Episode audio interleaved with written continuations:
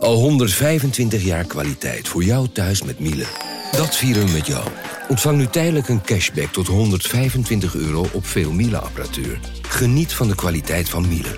Voor perfect verzorgd wasgoed en kleding die veel langer mooi blijft. Voor een stralend schone vaat, even perfect als jouw diners. En een stofvrij thuis waarin echt hygiënisch schoon de standaard is. Check miele.nl voor alle feestelijke aanbiedingen. Hey podcastluisteraar. Ook op zoek naar een relevante invulling van je schaarse luisteruren? Tune dan in op de podcastserie ESG, even samengevat van BNP Paribas. Wij, Marloes en Aldert, spreken daar duurzame voorlopers en wereldverbeteraars. Waarover dan? Nou, bijvoorbeeld of we ooit duurzaam kunnen gaan vliegen. En waarom koeien in de stad nou een goed idee is? Dat en meer elke twee weken in een nieuwe aflevering. Dus abonneer je. ESG, even samengevat. Vanaf de redactie van NRC het verhaal van vandaag. Mijn naam is Thomas Ruip.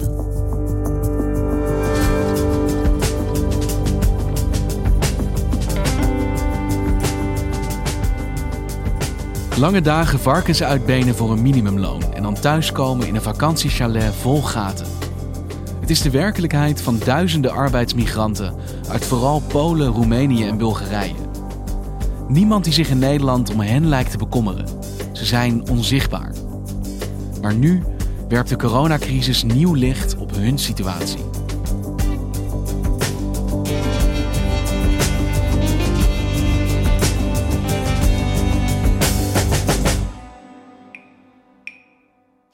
Dan uh, beginnen we in uh, Boekarest, eind vorig jaar. Daar wonen George en Gabriella, dat is een echtpaar.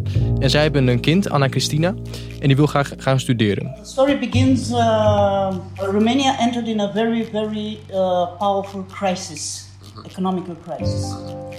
Therefore, many people decided to leave Romania and to go to work in other countries because they cannot afford the daily living. Dus Gabriella die besloot op een gegeven moment te kijken op de website olx.ro.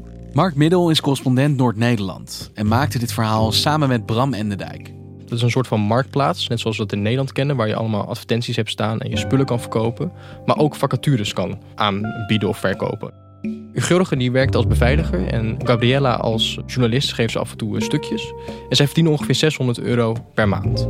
Dat is ongeveer ook het gemiddelde salaris wat je in Roemenië kan verdienen. En op die OLX.ro zagen ze een vacature staan voor werk in Nederland. Bij een vleesbedrijf. En daar hadden ze Engels sprekende mensen voor nodig. En er werd een hele mooie accommodatie beloofd. En ze hoefde alleen maar even te bellen naar een Roemeens contactpersoon. We phoned a guy, give us our details. We said it's okay, it will be 9 euros per hour. Dus dat deden ze. Nou, en die beloofde inderdaad een mooie accommodatie met wifi. Het zag er netjes uit. En een salaris van ongeveer 9,60 euro netto. Wat dus veel hoger is dan het geld dat ze kunnen verdienen in Roemenië. Dus toen zijn ze vertrokken naar Nederland. And they would say, oh, it's marvelous. Very fine accommodation with everything. With internet, with television. En toen ze uiteindelijk in Erp aankwamen in Brabant, viel ze dat nogal tegen. Want waar kwamen ze terecht? Een omgebouwde varkenstal. In the middle of the nowhere, you create dependence met meerdere arbeidsmigranten waarbij de keuken, de douche, de wc, alles gedeeld wordt. En waarbij je dus heel weinig privacy hebt. En toen al een paar dagen later konden ze meteen gaan werken in de slachterij. Je moet inklokken om half zes, s ochtends. En je bent klaar wanneer het werk klaar is, zegt Gabriella. En soms is dat om vijf uur s'avonds, soms is dat om acht uur s'avonds. En elke dag is het hetzelfde. Dus heel veel arbeidsmigranten staan daar achter een lopende band, vlak naast elkaar. En ze maken dezelfde beweging keer op keer, minuut na minuut, uren achter elkaar. Dus de een die snijdt de varkensoren van het hoofd af, de ander de snuit, de ander weer de wangen. En dat zo gaat het duizenden stukken vlees per uur, duizenden per dag. En hoe ervaren ze die situatie waarin ze terechtgekomen zijn? Like hell. Ja? Like hell. There are minus 7, 8 maybe. Mm It's very, it's very cold in an abattoir. Very, very cold. You are freezing because you are stay. You have to conserve that meat, you know. So the meat. En wat je van heel veel arbeidsmigranten hoort, eh, is dat ze veel lichamelijke krachten krijgen door het repetitieve werk. Je staat de hele dag in de vrieskou. Of, nou, het is 7 graden, maar het is in ieder geval wel vrij koud. Het is niet het werk dat ze verwacht hadden. En eigenlijk zegt Gabriella, ja, wij voelen ons als moderne slaven. It's like the modern slavery. You know? En hoe zijn jullie bij dit Roemeense echtpaar in Nederland terechtgekomen? Mijn collega Bram Enderdijk was al een tijdje bezig met Roemeense arbeidsmigranten. Hij zelf is correspondent in Brabant en hoorde al van de vleesindustrie dat daar allemaal misstanden waren. En ergens half mei werd bekend dat er allemaal arbeidsmigranten besmet waren geraakt met het coronavirus. Dat waren Roemenen die werkten in een vleesbedrijf. In Velpen in Gelderland is een groep arbeidsmigranten uit een wooncomplex in isolatie geplaatst omdat bij hen het coronavirus is vastgesteld. Het gaat om 28 arbeidsmigranten die hier wonen. Het zijn voornamelijk Roemenen. Zij zijn afgezonderd op een schip in Arnhem. 23 andere migranten moeten 14 dagen in quarantaine blijven. En toen dacht ik, volgens mij speelt dit probleem op veel meer plekken. En wat goed mogelijk is, is dat het gebeurt op de woonlocaties. Dat die heel besmettelijk zijn, omdat mensen daar nou, vaak met meer dan vier, vijf, zes en soms nog wel meer mensen samenwonen. En het voordeel is dat ik een, een beetje Pools spreek, want ik ben tweetalig opgevoed. En uh, nu ik de opnames terugluisterde, hoorde ik wel dat ik een klein accentje heb. De NRC, ja dużo pisze o Polaków, bo jak słyszysz, ja tam troszkę mówię po polsku. Pools met een zwaar Nederlands accent. Pools met een, met een flink accent, ja. Maar goed, ik red me daar een beetje in. Dat is me niet opgevallen. Uh, nee, gelukkig niet. En, en wat je heel erg merkt is dat als je er naartoe gaat, dat het, naar locaties waar arbeidsmigranten wonen, is het heel erg lastig om met arbeidsmigranten te praten. Als je in het Engels begint, dan zijn ze vaak heel erg afhoudend. En velen spreken ook gewoon slecht Engels, of niet. Maar als je ze in het Pools benadert, dan krijg je eigenlijk eerst dezelfde reactie. Want ze denken eerst dat je van het uitzendbureau bent. Dan denken ze dat je misschien een of andere controleur bent of een inspecteur. En uiteindelijk als je ze echt kan overtuigen dat je journalist bent... dan willen ze eigenlijk wel met je praten. En dan eerst toch rustig, een beetje aftastend. Van nou, kan ik hem vertrouwen? Kan ik hem niet vertrouwen? Hij heeft toch wel een beetje een raar accentje. En uiteindelijk willen ze vaak heel graag vertellen wat er aan de hand is. Omdat ze ook wel doorhebben dat in de situatie waarin zij leven, dat dat niet heel normaal is. En dat Nederlanders onder andere woonomstandigheden uh, leven. Want wat is het wat jullie precies te weten wilden komen? Waarom zijn jullie dit onderzoek gaan doen? Sinds 2014 is het voor uh, Bulgaren en Roemenen mogelijk om in Nederland te werken zonder vergunning. En dat geldt voor Polen al sinds 2007. En wat je nu ziet volgens de officiële cijfers die het Rijk aanhoudt, is dat er ongeveer 400.000 arbeidsmigranten in Nederland werken. Maar de schattingen lopen ook nog dat het veel hoger is, want het probleem is, de mensen worden niet geregistreerd. Dus heel veel gemeenten, instanties, uh, overheden hebben geen idee hoeveel arbeidsmigranten er nou precies zijn in Nederland. Ook de ambassades niet. En in welke sectoren komen deze mensen te werken als ze hier in Nederland komen? In verschillende sectoren. Eigenlijk alleen de plekken waar je de mensen niet ziet. Dus in distributiecentra, in de land- en tuinbouw, in de industrie. En ook heel erg veel in slachthuizen. In de slachthuizen werken ongeveer 12.000 mensen in Nederland. En 80% ongeveer daarvan is uh, arbeidsmigrant. Wat je in Nederland heel veel ziet is dat heel veel arbeidsmigranten wonen op vakantieparken die deels van het jaar of het hele jaar wordt een gedeelte van het vakantiepark wordt verhuurd. Er wonen ze in chaletjes.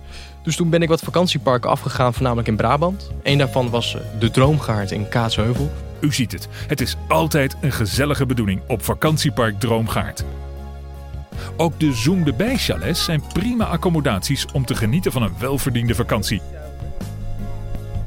En dat is een oud uh, vakantiepark dat nu voor de helft uh, is dat nu helemaal modern. En daar komen nu uh, nou ja, allemaal nieuwe chalets. En een andere helft is echt nog heel oud en vervallen. En heeft een hele slechte naam. van messenstekers, nou, veel ruzies, alcoholproblemen. Rigoureuze maatregelen in Kaatsheuvel. Iedereen op en rond het vakantiepark Droomgaard kan zonder aanleiding gefouilleerd worden door de politie.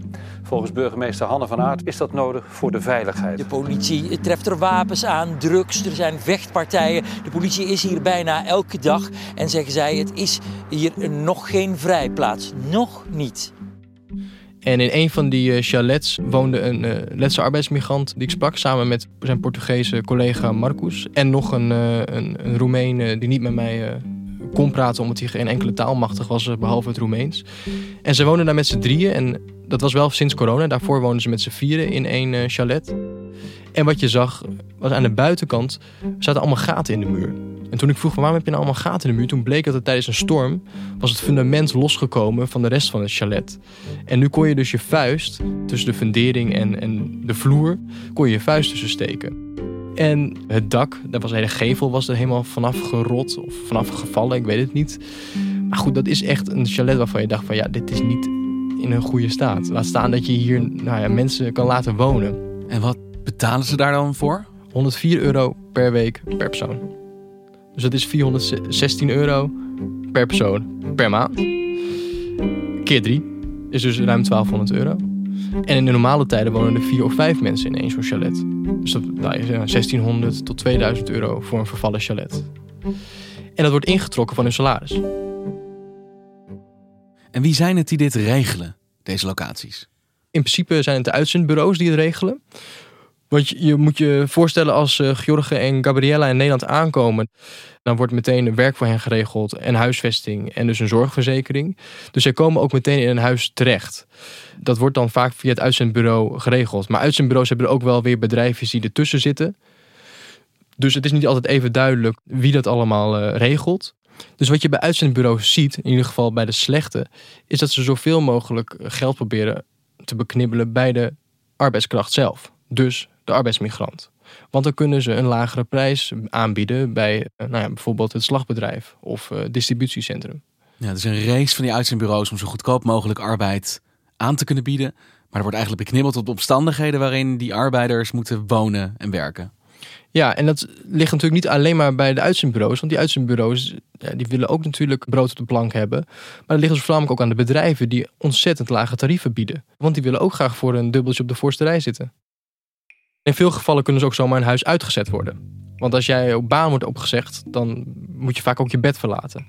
En dat gebeurde bijvoorbeeld bij de Poolse Krzysztof Niczynski. Het is een, eh, een Poolse arbeidsmigrant die al eh, een tijdje in Nederland werkt. En hij werkte op een gegeven moment bij een uh, slagbedrijf. En had last van aanbijen. En dat probleem had hij al een tijdje, maar het was toen nog vrij acuut. En hij werkte net bij, bij dat slachthuis en vroeg aan de coördinator of hij zijn zorgpasje, zijn zorgverzekeringspasje mocht om een dokter te bezoeken. To w odbycie zrobi, pęknie jakaś żyłka albo coś. Tak, aha, tak. Zro... No ja już teraz muszę iść do szpitala, żeby mi to usunęli. Maar die coördinator antwoordde, dat hebben we niet. Uh, daar moeten we nog even op wachten, meneer. En toen vroeg hij een paar dagen later weer van ja, ik heb echt een probleem. Ik moet nu naar de dokter, dus ik heb een zorgpasje nodig. En toen zei die coördinator weer, dat, ja, dat, uh, dat kan u niet. Uh, het is nu coronatijd. Uh, de dokter neemt u toch niet aan.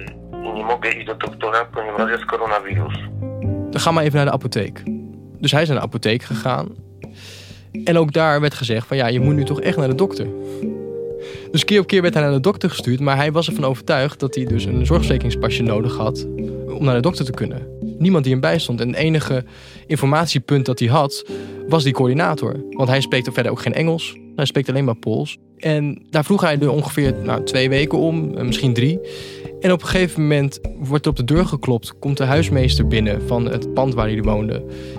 En hij zegt dat hij toen tegen de muur aangegooid is van zijn bed af. I w w zeszłym tygodniu w piątek, przyszedł y, hausmeister z tego hotelu, w którym byłem.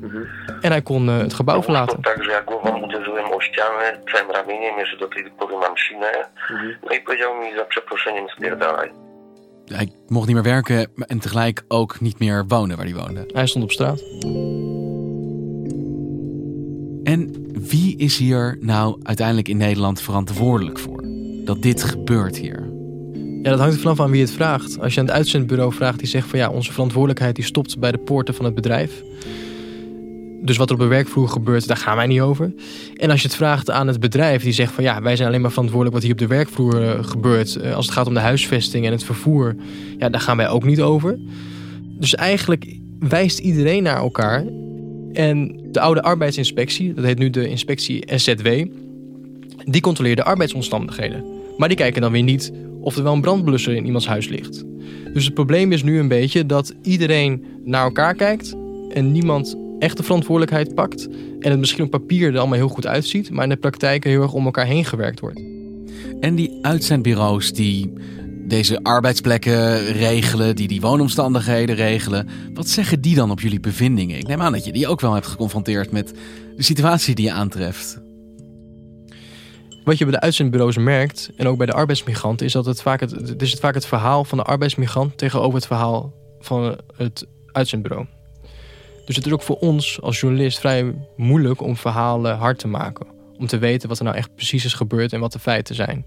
Ja, dus je komt dan een situatie van zijn woord tegen het hunne. Ja.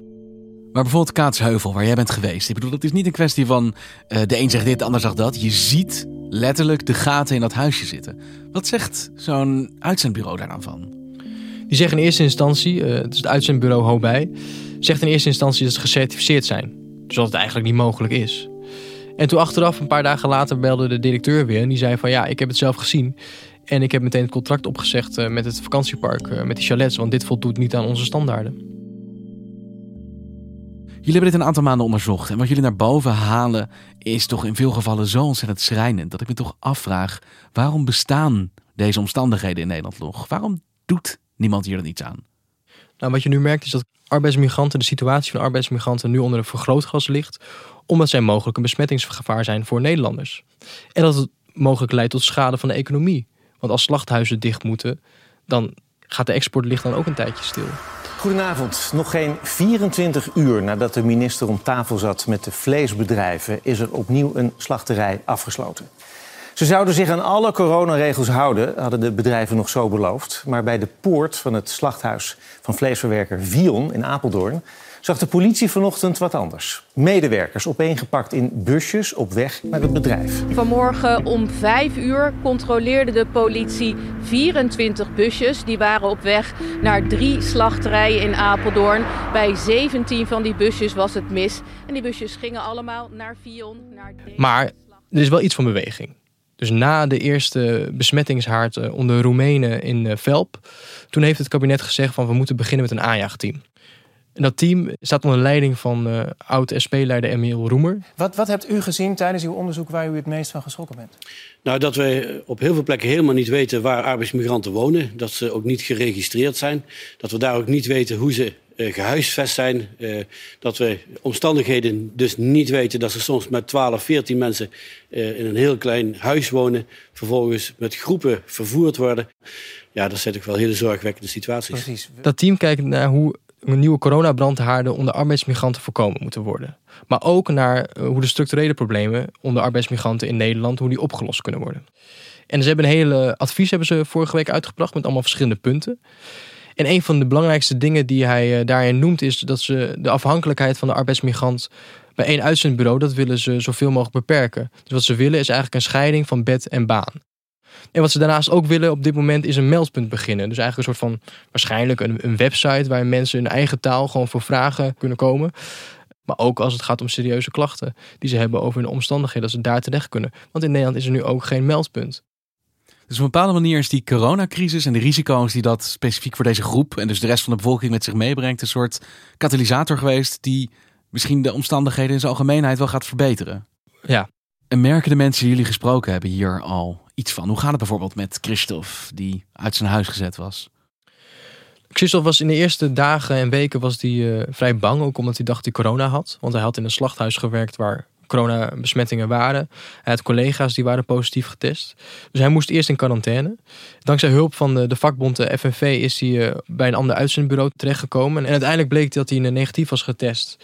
Toen kreeg ik een heel blij uh, telefoontje van hem dat hij weer aan het werk kon. En hij werkt nu uh, bij DHL, uh, bij een distributiecentrum. En dan moet hij nu uh, pakketjes sorteren.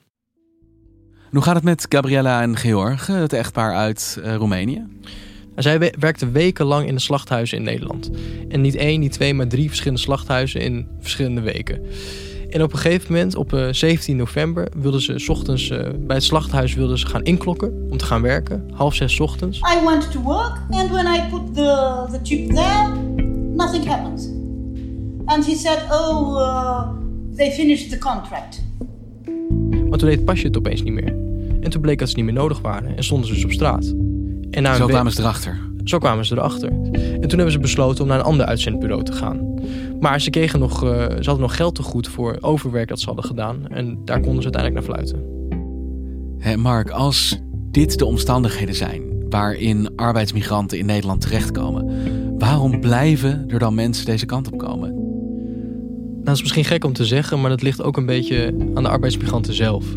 Wat je merkt bij de arbeidsmigranten is dat ze de illusie dat Nederland een fantastisch land is om te werken, dat ze dat nog steeds in stand houden. Omdat ze niet eerlijk zijn naar hun familie, naar hun ouders en naar hun vrienden thuis over wat ze hier meemaken in Nederland. En met die illusie houden ze dus ook onbewust dit systeem in stand. Exact. Dankjewel, Mark. Dankjewel Thomas. En uh, vooral ook dank aan uh, Bram. Luisterde naar vandaag, een podcast van NRC. Eén verhaal, elke dag. Vandaag wordt gemaakt door Mirjam van Zuidam, Henk Ruigrok van der Werven, Tessa Kolen, Ido Havinga, Jan-Paul de Bond, Julie Blusset, Ruben Pest, Felicia Alberding, Jeppe van Kesteren en Jennifer Patterson.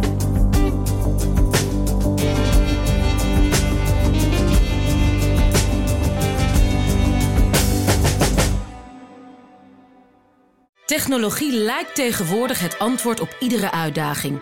Bij PwC zien we dit anders. Als we de potentie van technologie willen benutten, kunnen we niet zonder een menselijk perspectief. Human-led, tech-powered noemen we dat. Ga naar pwc.nl.